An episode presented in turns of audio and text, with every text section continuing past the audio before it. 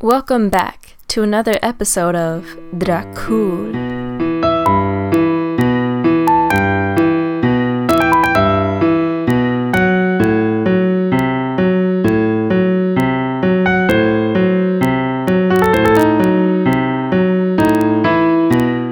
This is a story of a young woman who came into contact with a mysterious man named Dracul. As her story begins with her first encounter with Dracul, his story unravels as their relationship grows. Previously on Dracul, after walking Catherine to her home late at night, Dracul went to confront the lurking figure, who was revealed to be a man named Sartram, who he is all too well acquainted with. After a tense conversation between the two, Dracul then found an injured drunk man bleeding from his head. It was then discovered that Dracul is, indeed, you know, a vampire, and went into a small feeding frenzy, ending up outside Catherine's door. Catherine woke up the next morning with a small pain in her neck from dancing for hours the night prior. She got up and massaged the area that pained her the most as she yawned. She completed her morning routine and decided to head out to purchase some more bread and perhaps even cabbage to make soup. It was all she could afford. Catherine then began to walk to the market, all the while thinking about the charming man she met at the ball. Dracul, she thought to herself, and giggled. Her walk was light and a bit clumsy, like a pigeon learning to fly a little tiny pigeon, but a white pigeon to represent elegance. So, more like a dove. Yeah, that sounds nicer. Like a fledgling dove in the sky. She was a bit clumsy due to her revisiting the night in her mind and had to apologize quite a few times for almost bumping into other people. Upon entering the store, she looked around to see maybe if there was something else in her price range she could purchase but unfortunately found nothing of use. She picked up half a pound of bread and moved over to where the cabbages were. As she was inspecting them to see which would be the best buy, she saw a shimmer of green coming through the front window of the market out of the corner of her eye. However, when she looked up, she saw nothing green. Thinking nothing of it, she chose a cabbage and went to purchase the items. Off she went, back to her house. Upon arriving and entering, she placed the bread in her pantry and kept the cabbage inside an ice box that was resting on her kitchen counter. She let out a tired sigh and closed her eyes, only to see a pair of deep, brown eyes that had hints of burnt sienna and orchid yellow looking back at her. She felt the blood rise up to her face as she now saw chiseled features, then a smile full of pointed canine teeth and smooth black hair. She could even smell the subtle musky cologne that was not too strong to suffocate someone, but not too weak to go unnoticed. The scent was perfectly balanced in the sense that it would sneak up on you, but in a welcomed manner. She smiled and hummed to herself in happiness. Walking to her room, she took out her journal, wrote down every detail about her night before she forgot about it, if that was even possible. Underneath her entry, she drew the two calm, cool eyes that looked into her own eyes the other night. Above the eyes lay two thick, arched brows that, even when relaxed, had a wrinkle between the two, indicating that this man, Dracul, had been through many troubles in his life. She sat there on an old wooden chair, with a pillow on the seat for extra cushioning, by the way, lost in thought for a while. Sooner than later, she snapped out of her daze, put away her journal, and walked over to her living room where her easel stood, right next to one of the two windows she had. On her easel was a canvas that had an unfinished flower bouquet on it. She was almost finished with this painting. I was expecting the buyer to come around the next day. She put her hair back and dipped her brush into a small jar of yellow acrylic paint. She continued this process over and over with more colors, getting lost in her creative process. There was a knock on the door, in case you didn't know what a knock sounds like, which startled her as she looked to realize it was evening. Who could it be at this hour? she thought to herself, and proceeded to clean off her brush and close her paints. Catherine, are you awake? This voice sounded familiar, but she couldn't place a finger on whose it was, seeing that her mind was still fixed on the nearly completed painting. Just a minute, Catherine spoke hurriedly.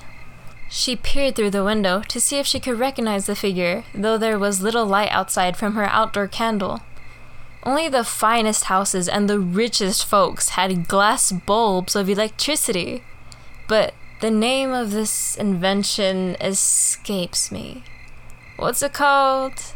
Electric glass? No. Absence of darkness bulb? No. Sunglasses? Anyways, Seeing that it was indeed a man put some fear into her heart, and she carefully opened the door. The man smiled and greeted her again as she felt weight lift off her shoulders. Oh, Dracul, it's you! Oh, how I was frightened it was a strange man. Dracul laughed. Well, I'm flattered you don't see me as a strange man, dear Catherine. Catherine laughed to herself and turned to walk into her dining room, only to hear her footsteps and no one else's. She turned to see Dracul was standing at the door still, waiting with a charismatic smile as his eyes were locked onto her. Oh, my apologies. I'm so sorry. Where are my manners? Come on in, Dracul, and make yourself at home, my friend. Friend? Dracul was taken aback by this kind hearted word, but did little to show it as he ventured inside, ducking into the house and closing the door. He breathed in and smelled that Catherine was warming up some bread. He was offered a glass of milk, which he accepted. Fortunately, his system had not failed him and was able to eat human food still, though it hardly provided any source of protein or nutrients for him. Because he's, you know, a vampire. Even though it was the first time being in this building with Catherine, it was not the first time being there at all. His eyes went into a different time as he visited his memories. The building was a bit darker on the inside back then, due to the old paint being a weird purple that I personally would never paint in my house, but whatever. An old friend lived here once.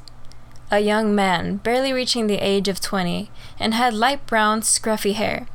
His eyes gleamed every time he spoke of his dreams of having his own trinket shop as he was very much into business.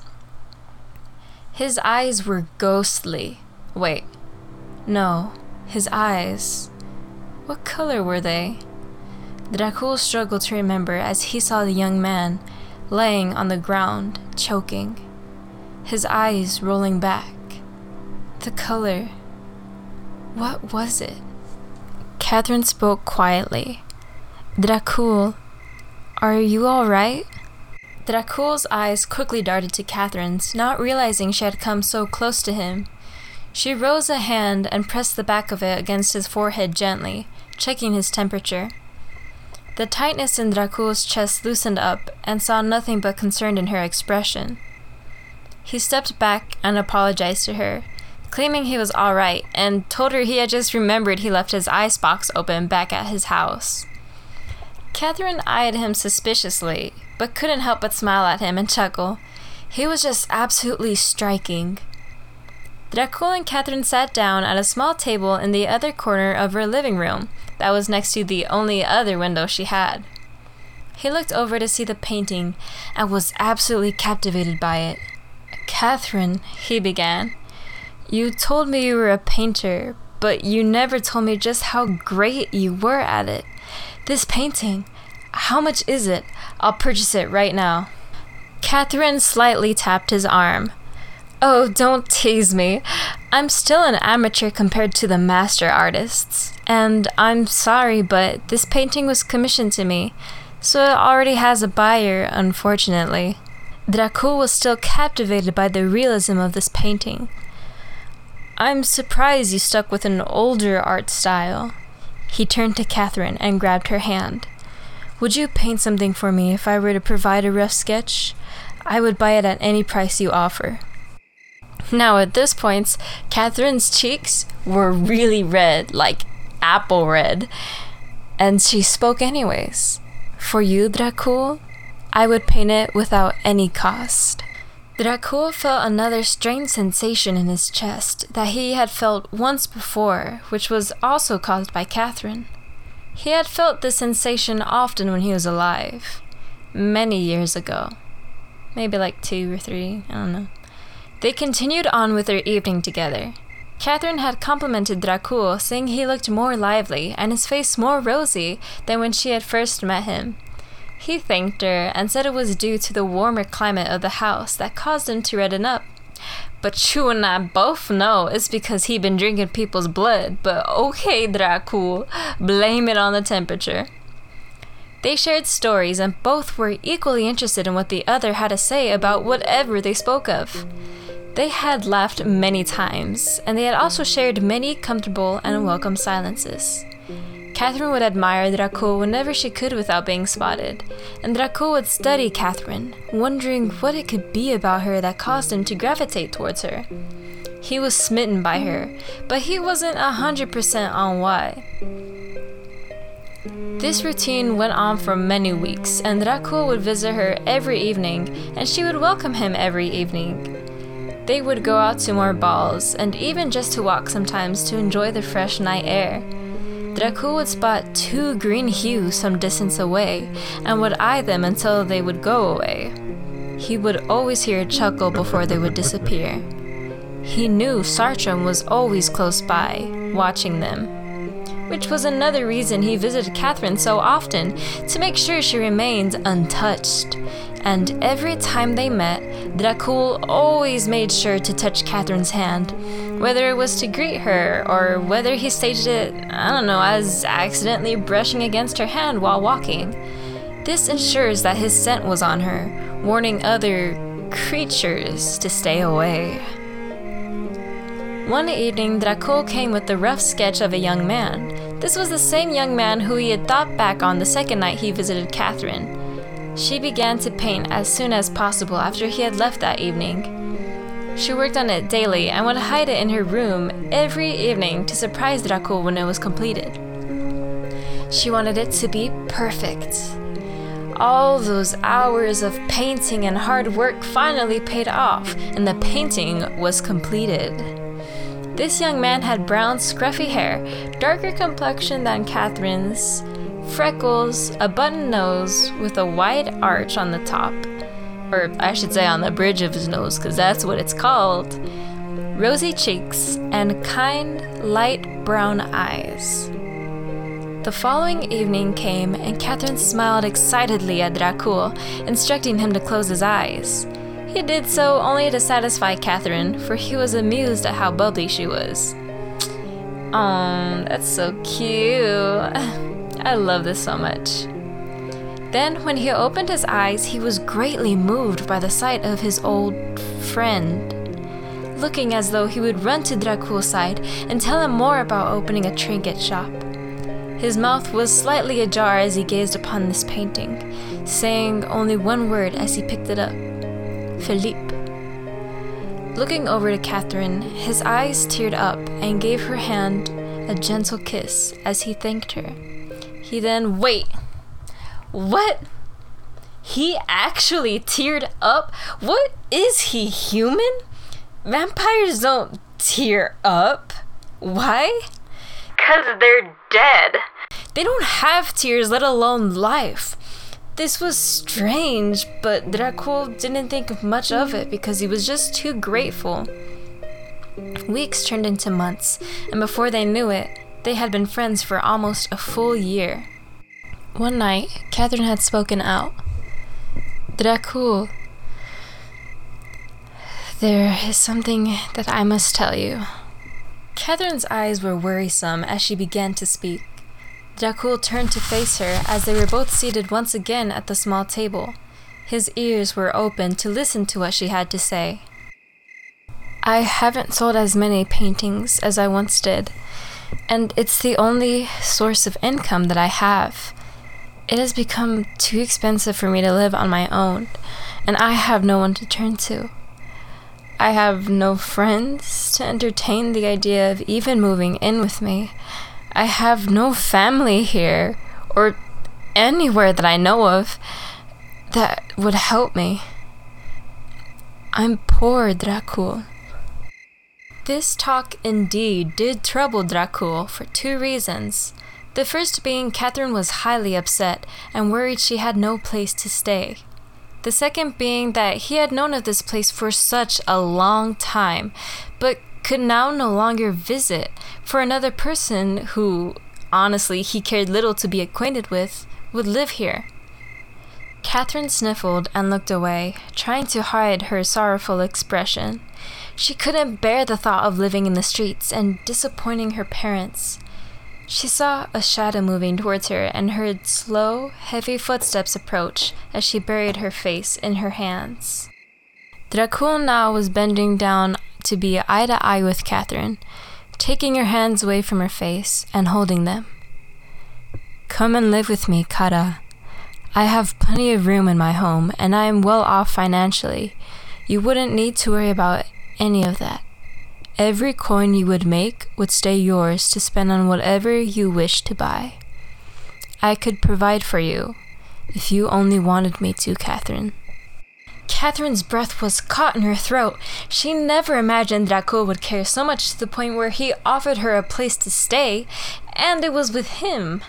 She was only confiding in him, as friends do. The word Kara repeated in her mind. Dear one, it meant.